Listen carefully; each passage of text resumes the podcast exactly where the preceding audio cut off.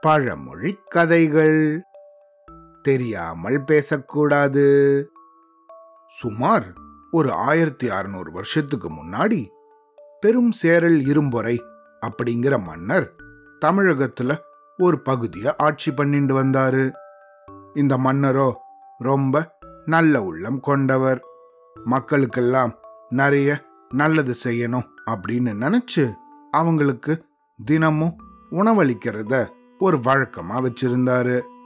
அந்த மாதிரி ஒரு நாள் தன்னோட நகரத்து மக்களுக்கு இவர் உணவளிச்சிட்டு இருக்கும்போது பக்கத்துல இருந்த காட்டுல கழுகு ஒரு பாம்பை கொத்திக்கிட்டு வானத்துல பறக்க ஆரம்பிச்சது.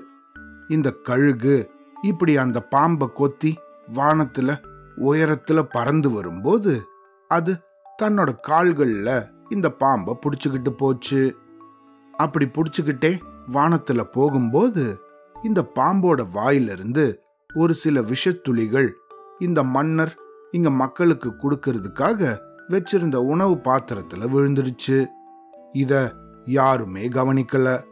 கொஞ்ச நேரத்திலேயே இந்த மன்னர் அந்த பாத்திரத்துல இருந்த உணவை ஒரு அந்தணருக்கு அளிக்க அவரும் அத ஆசையா சாப்பிட்டாரு ஆனா சாப்பிட்ட சில நிமிஷத்திலேயே அந்த நபர் இந்த உலகத்தை விட்டே போயிட்டாரு. இத பார்த்து இந்த மன்னர் ரொம்ப வருத்தப்பட்டாரு. அதே சமயத்துல கர்ம வினைகளை நிர்ணயிக்கிற சித்திரகுப்தனுக்கு மேல் லோகத்துல ரொம்ப குழப்பமாயிடுச்சு. ஆஹா இது என்னடா இது சோதனை? இந்த கர்ம வினைய யாருக்கு கொடுக்கறது? இதை யாரோட கணக்குல எழுதுறது? அந்த கழுகோட கணக்குலையா? இல்லை அந்த பாம்போட கணக்குலையா? இல்லைன்னா இந்த மன்னன் பெரும் சேரல் இரும்புறையோட கணக்குலையா? யார் மேல இந்த கணக்கை எழுதுறது? அப்படின்னு சித்திரகுப்தனுக்கு ஒரே குழப்பமாயிடுச்சு. இந்த கழுகோ அது பாட்டுக்கும் தன்னோட இறையான இந்த பாம்பை தூக்கிட்டு போச்சு. அதனால இது ஒன்றும் அந்த கழுகோட தவறில்லை. அதே போல இறந்து போன அந்த பாம்போட விஷமோ அது வாயிலிருந்து கீழே வழிஞ்சு விழுந்தது. அந்த பாம்போட குற்றமும் கிடையாது. அதே நேரத்துல இந்த மன்னனும் இந்த விஷயத்த வேணும்னே செய்யல. இதுவோ அவனுக்கே தெரியாத நடந்த ஒரு விஷயம். சரி என்னதான் பண்ணலாம்? அப்படின்னு யோசிச்சுட்டே இருந்த இந்த சித்திரகுப்தனோ தன்னோட எஜமானான யமதர்மன் கிட்டேயே கேட்கலாம் அப்படின்னு முடிவு பண்ணி யமன் கிட்ட போய் தன்னோட குழப்பத்தை விவரமா விளக்கி சொன்னாரு சித்திரகுப்தன். நடந்த இந்த விஷயங்களை எல்லாம் கேட்டு தெரிஞ்சுட்டாரு யமதர்மன். அவரும் கூட கொஞ்ச நேரம் நல்லா யோசிச்சாரு. அப்புறமா ஆழ்ந்த சிந்தனைக்கு பிறகு சித்திரகுப்தா இதுக்கான விடை விரைவிலேயே உனக்கு கிடைக்கும். காலம் வரும் வரை பொறுமையாக இருக்கவும் அப்படின்னு சொன்னாரு. என்னது? நம்ம எஜமான் இப்படி சொல்லிட்டாரு. சரி பொறுத்து தான் பார்ப்போம் அப்படின்னு சித்திரகுப்தன் காத்திருந்தாரு. இதுக்கப்புறமா சில நாட்கள்லேயே கரூருக்கு பக்கத்துல புகழூர் அப்படின்னு இருக்கிற ஒரு ஊர்ல விழா ஒன்று நடந்துட்டு இருந்துச்சு. அப்போ சில அந்தனர்கள் அங்க உதவி கேட்டு இந்த மன்னனை பார்க்க வந்தாங்க.